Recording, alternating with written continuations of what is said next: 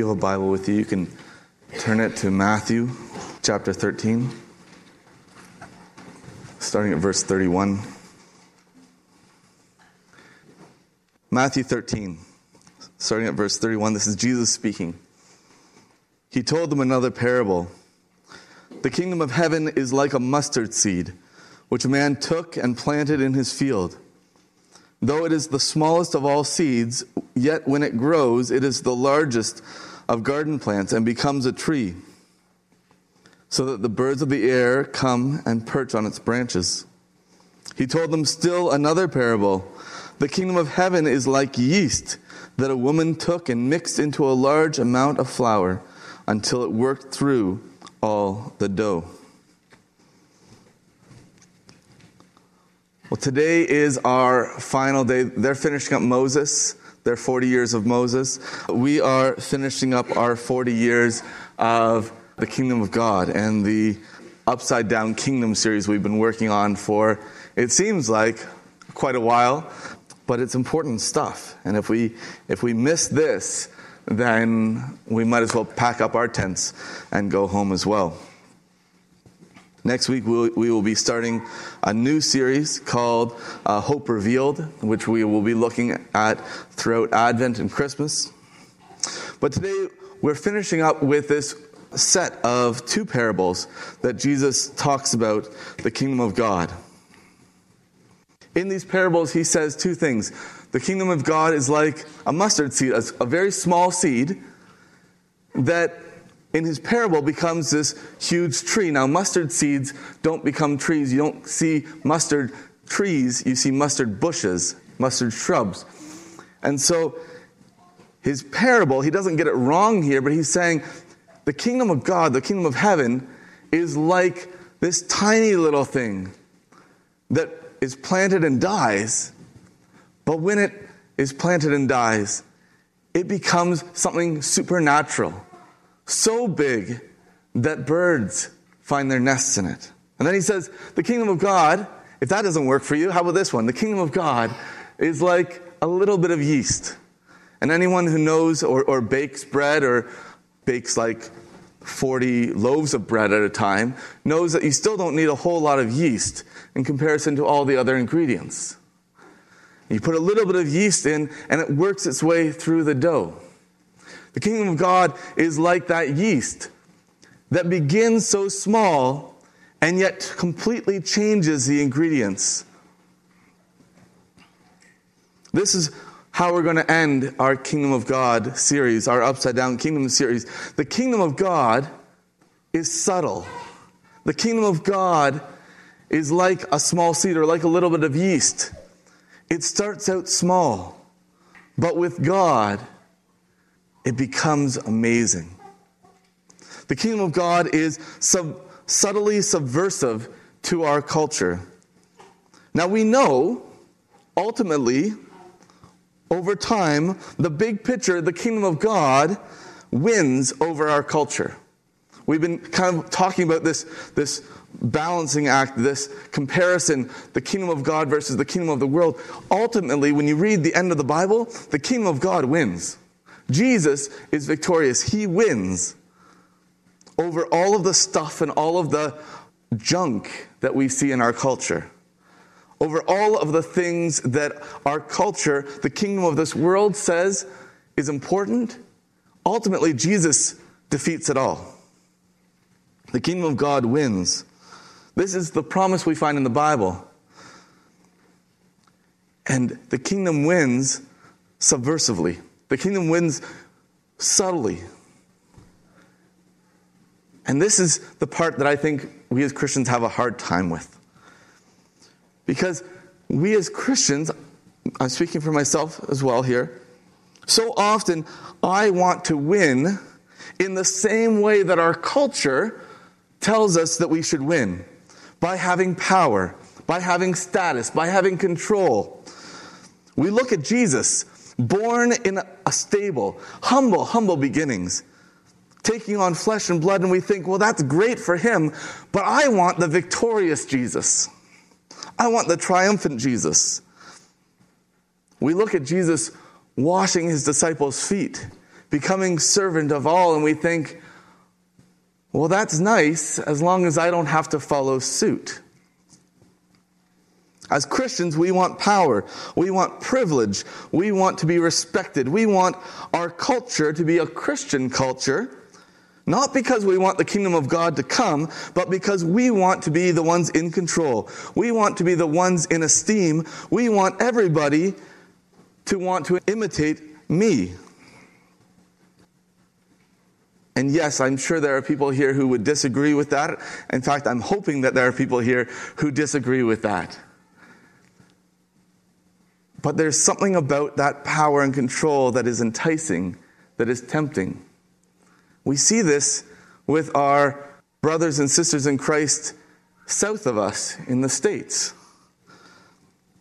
Christians in the U.S. still hold to the idea that America is a Christian nation. Even though, I'm going to get a little political here, even though I think both of their major candidates in the last election failed the sniff test. You know the sniff test, the one where you go, yeah, it's clean? See, because Jesus says, you will know them by their fruit. I'm not sure that either candidate really was producing the fruit and showing the fruit that we would say, yeah, they're following Jesus well. And yet, all the Christians voted. Not all the Christians voted, a lot of Christians voted. That's my political rant. We're stopping there. We're going to just pray for, for politics. Not only with the political stuff, but the power that Christians in the U.S. wield or try to wield, especially the religious right, it doesn't look like mustard seed or yeast according to the parable, does it? It's much more I want control, I want power, I want my nation to be the way I want it to be. And there's nothing wrong with that except that that's not what Jesus said that the kingdom of God was going to come in. Now, we up here aren't a whole lot better, although I think that we have come to recognize that Canada has not been a Christian nation for a long time now. However, many of us still mourn the time that we considered it to be a Christian nation. We mourn the quote unquote golden years. 50, 60, 70 years ago when it was culturally appropriate for everyone to go to church, where there was still prayer in schools, when the hot morality topics of homosexuality, abortion, euthanasia were nowhere nearly embraced as they are today. And we can look back and we can say, Oh, I wish we were back there. I wish we were back in a culture where Christianity was the norm. I want to share with you a few of the problems that happen when Christianity becomes the power player in a culture. And there are problems with it.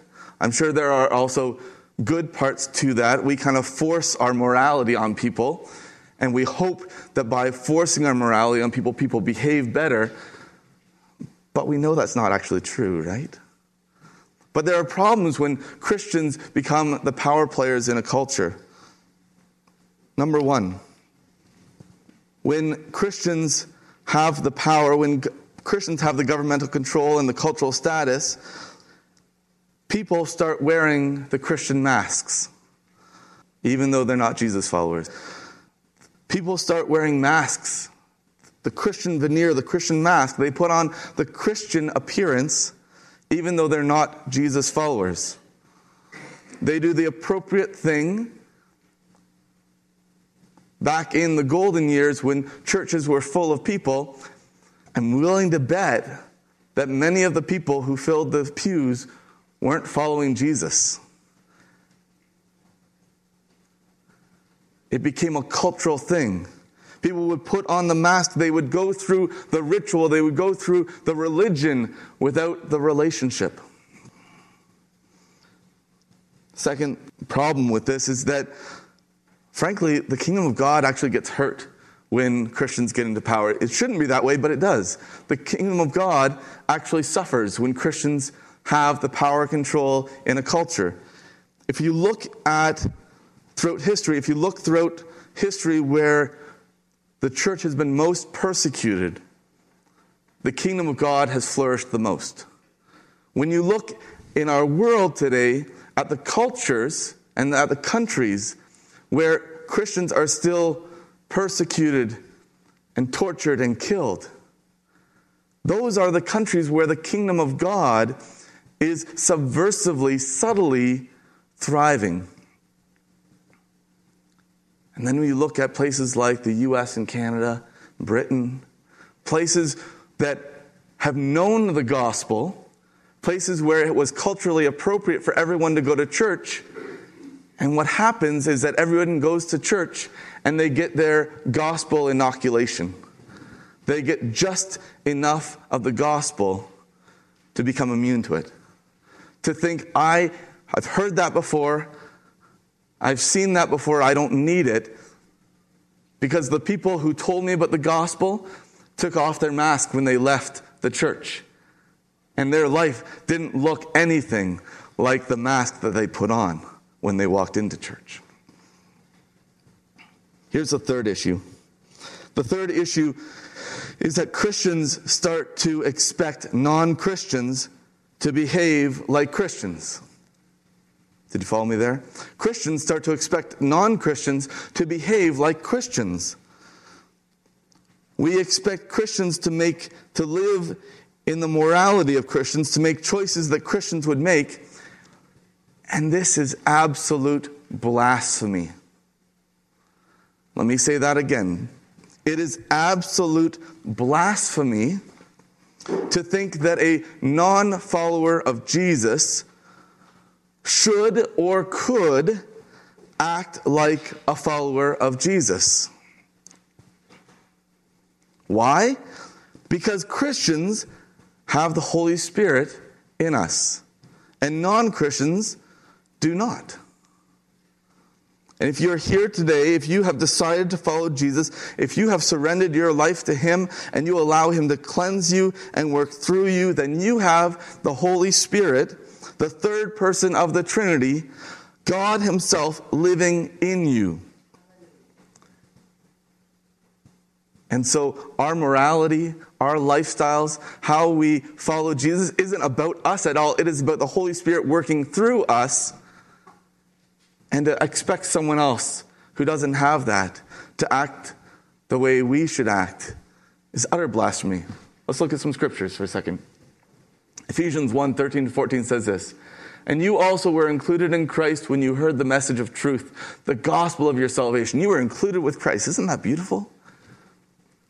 When you believed, you were marked in him with a seal, the promised Holy Spirit, who is a deposit guaranteeing your, our inheritance until the redemption of those who are God's possession to the praise of his glory. You have been sealed in Christ. That guarantee of eternal life, that guarantee that you belong to Christ, is the Holy Spirit inside of you. Romans 8 9 says this But you are not controlled by your sinful nature. You are controlled by the Spirit if you have the Spirit of God living in you. And remember that those who do not have the Spirit of Christ living in them do not belong to Him at all. Those who don't belong to Christ, they can't have the Spirit of God in them. One more. Jesus says this if you love me, keep my commands. And I will ask the Father, and he will give you another advocate to help you and to be with you forever the Spirit of truth. The world cannot accept him because it neither sees him nor knows him. But you know him, for the, he lives with you and will be with you. So the person who does not follow Jesus, who does not know Jesus, does not have the Holy Spirit in them. And therefore, we should not expect them to live the way God expects us to live. And so the kingdom of God is not cultural Christianity. The kingdom of God is about men and women who are living in relationship to God through the grace of Jesus Christ in the power of the Holy Spirit. It's not a religion, it's a relationship. It does not come down through power and control and status. It comes through humility and servanthood and love. This is how the gospel changes the world. This is how the kingdom of God changes the world. So let me ask you a question. How do you respond to the world? There are usually three options. Let me give you an analogy here, and you can figure out which one you are. Because the world is hard. The world is frightening. The world is scary. The world can make you mad. And we have a decision to make. How do we respond? Some of us respond in the same way that a carrot put in boiling water responds. When you put a carrot in boiling water, what happens? The carrot becomes soft. Sometimes Christians can respond to the world by becoming soft, by compromise. Others of us can respond in another way, kind of like when you put an egg in boiling water.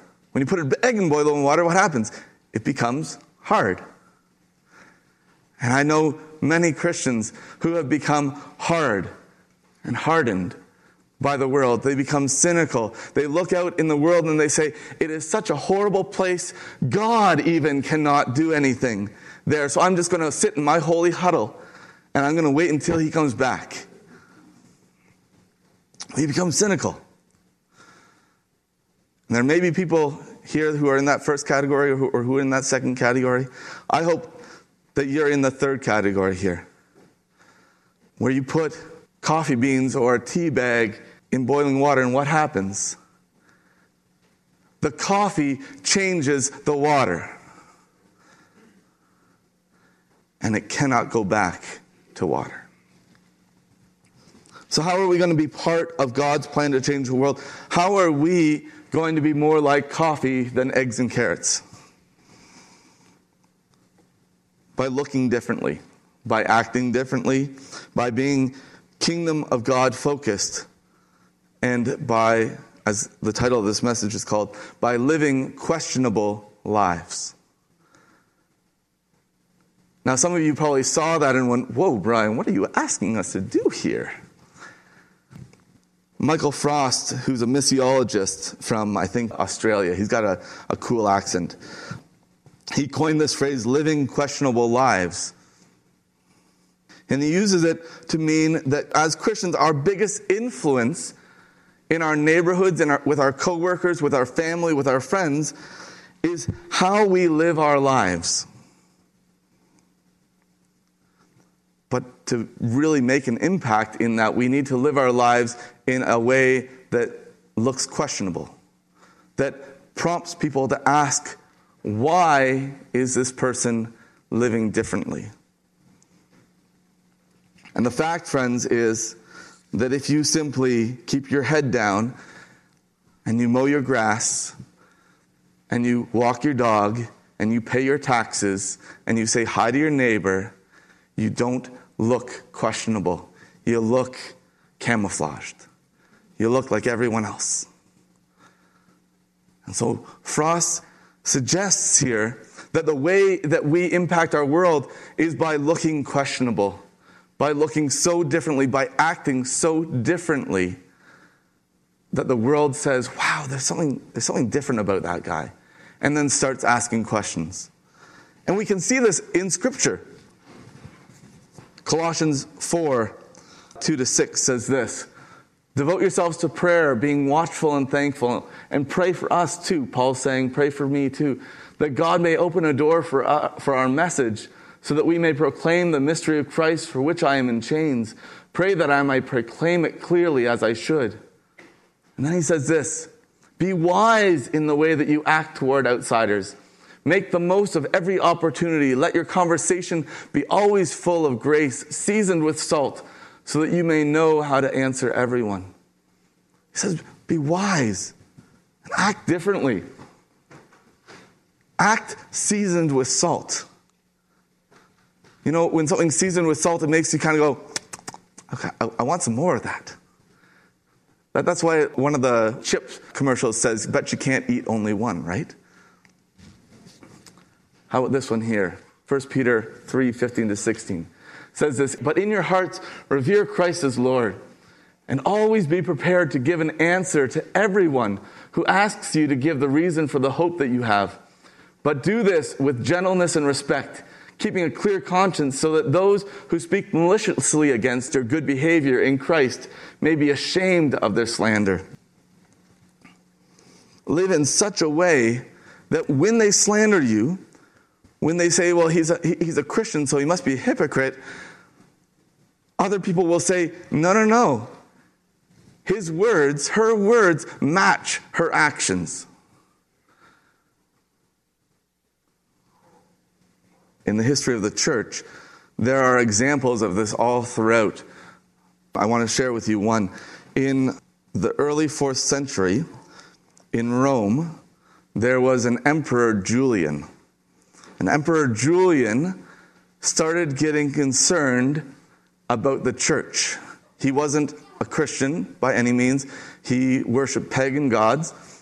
And he was worried about his empire because the church, these Christians, he called them Galileans, because Jesus was from Galilee. So these Galileans, these Christians, were acting in a way that was subtly subverting his kingdom.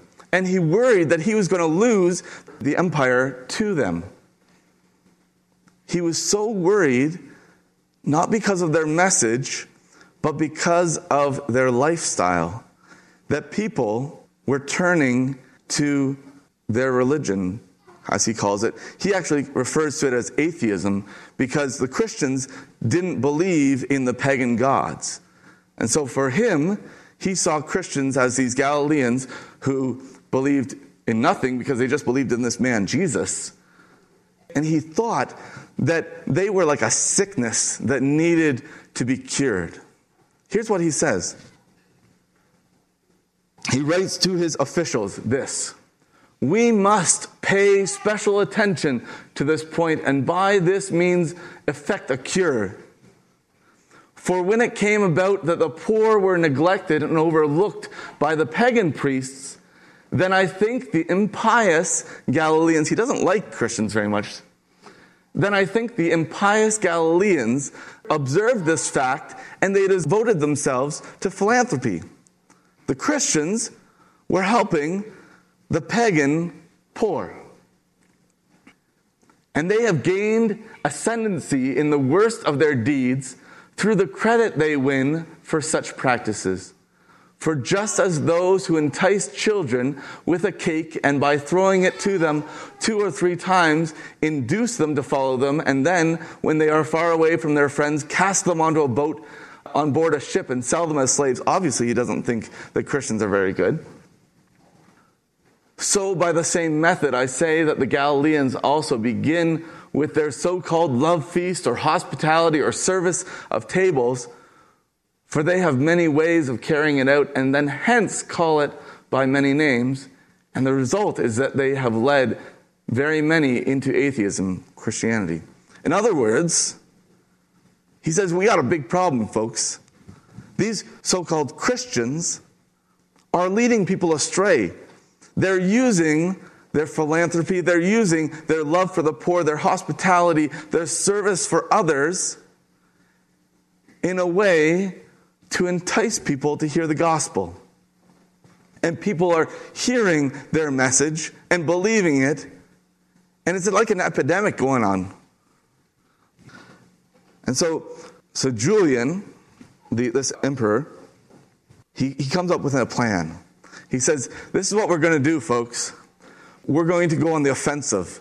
And so I'm going to get all my officials and the pagan priests to outlove the Christians. That's what he says. Why do we not observe that it is their benevolence to strangers, their care for the graves of the dead, and the pretended holiness of their lives that have done most of the most to increase atheism?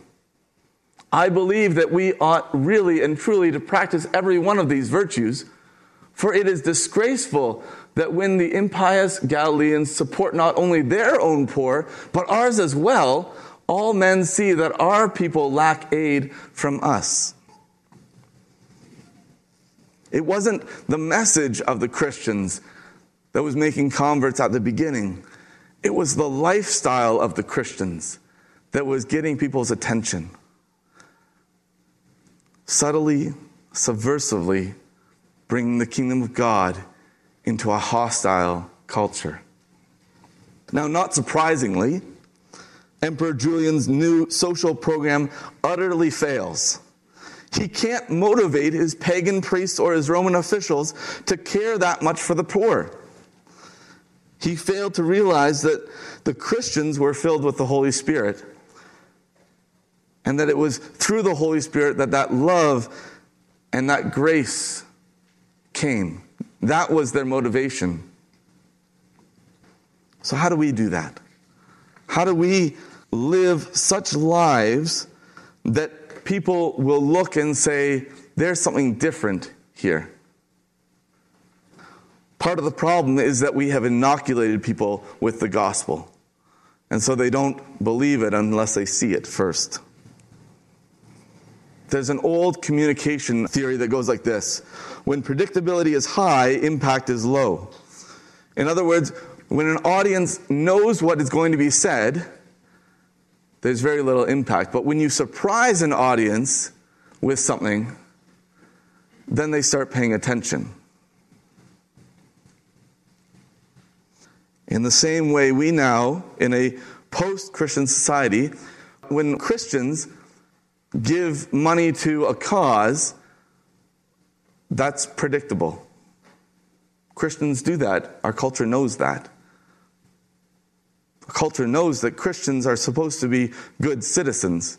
And so when we give money to a cause or when we create a feeding program or, or build a hospice, they say, well, yeah, that's what Christians are supposed to do. We still need to do that because that's what Christ calls us to, but we need to up the ante, folks. If we go out and we snowblow our own driveway and then we snowblow our neighbors, it kind of looks like, yeah, he's a good person, he's a nice neighbor. So we need to up the ante. We need to live unpredictably.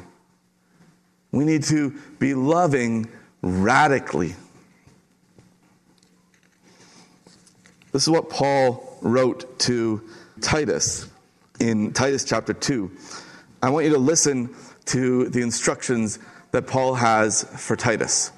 These are some of the ways that he suggests that the people in Crete are to live differently, radically, than their neighbors. So, what it says, you, however, must teach what is appropriate to sound doctrine. Teach the older men to be temperate, worthy of respect, self controlled, and sound in faith, in love, and in endurance. Likewise, teach the older women to be reverent in the ways that they live, not to be slanderers or addicted to too much wine, but to teach what is good. In this culture, if you were an older woman and you weren't a gossip or a drunkard, it stood out. Then they can urge the younger women to love their husbands and children, to be self controlled and pure, to be busy at home, to be kind, and to be subject to their husbands, so that no one will malign the word of God. Obviously, the younger women were out of control as well. Probably because they looked at the older women and said, Well, that's how I'm going to be, so I better start getting on that train. Similarly, encourage the young men to be self controlled. In everything, set an example by doing what is good. In your teaching, show integrity, seriousness, and soundness of speech that cannot be condemned, so that those who oppose you may be ashamed because they have nothing to, bad to say about us.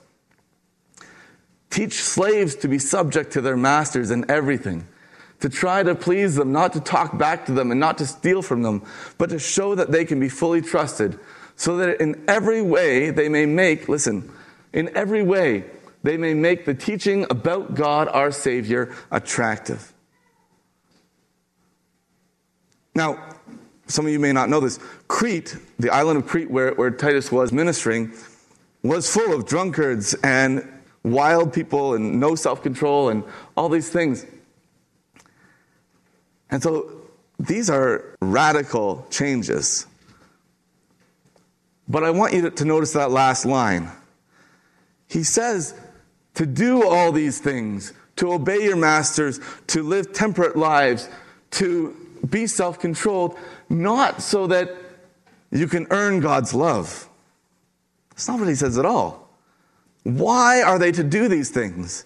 It has nothing to do with the grace of God that they need to earn because they don't need to earn a, a minute of it. Why? So that the gospel can look attractive. So that the message that we now have can be appealing to people. So that people can look at us and say, You honor your husband. You don't actually like wait at bus pickup and slander your husband with all the other wives. Why is that? You're not complaining all the time about your boss and about your, about your work and, and, and you know, telling all those rude jokes with your coworkers. Why is that? We've said this a number of times here at Chalmers, but in our culture, in a culture that has been inoculated with the gospel, in a culture that doesn't believe it until it's been seen, we need to earn the right to be heard.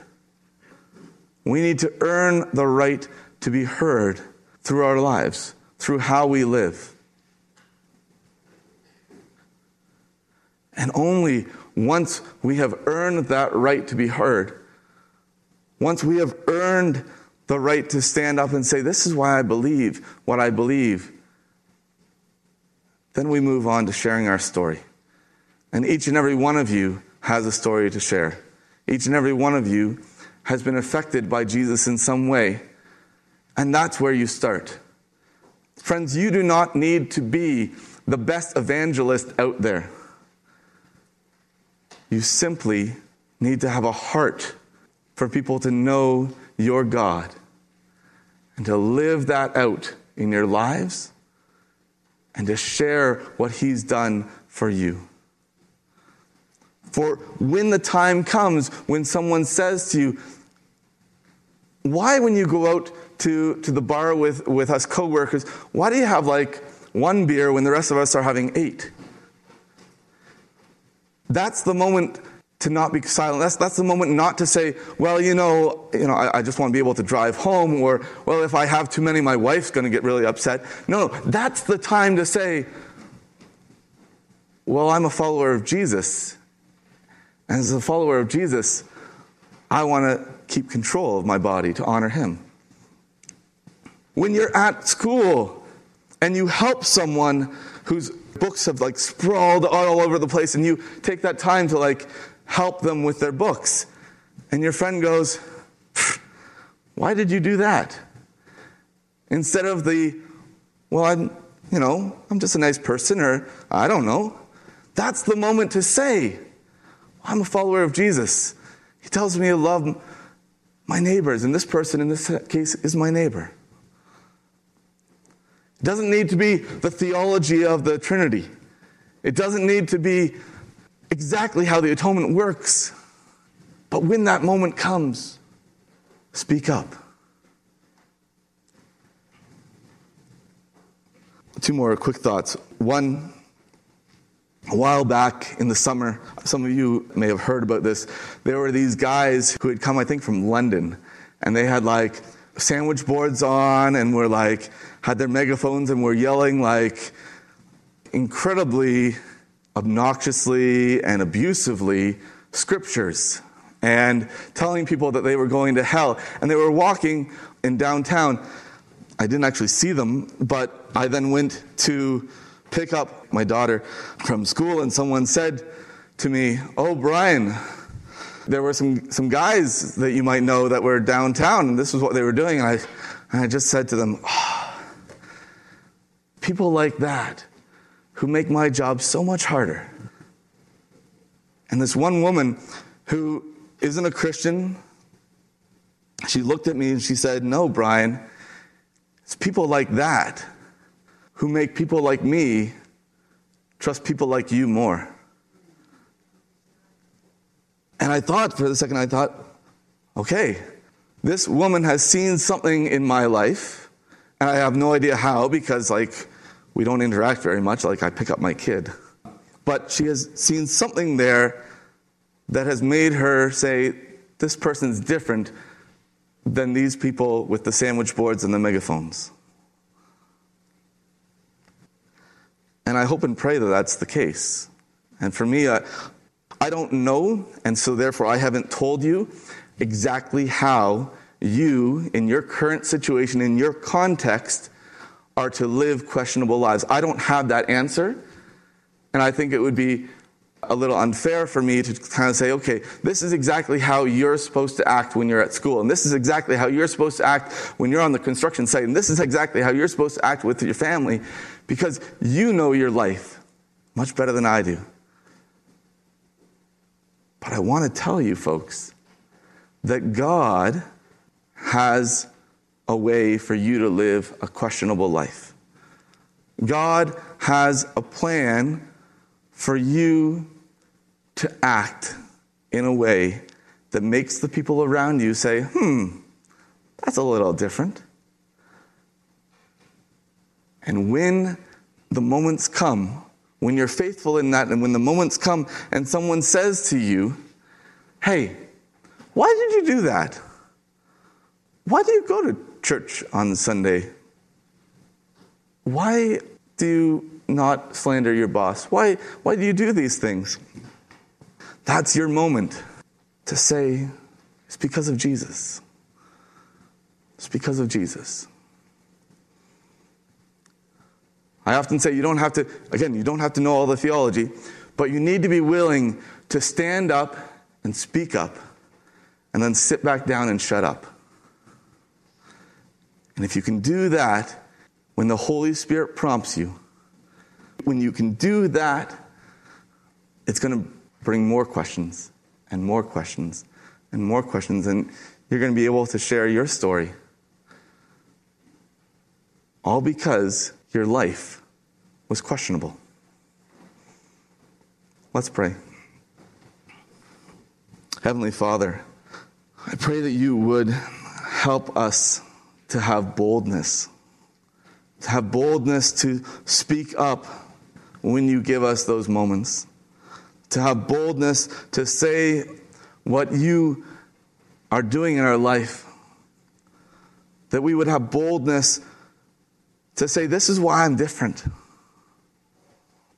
Father, I, I just ask for forgiveness for the times that I have been given that opportunity and I have botched it.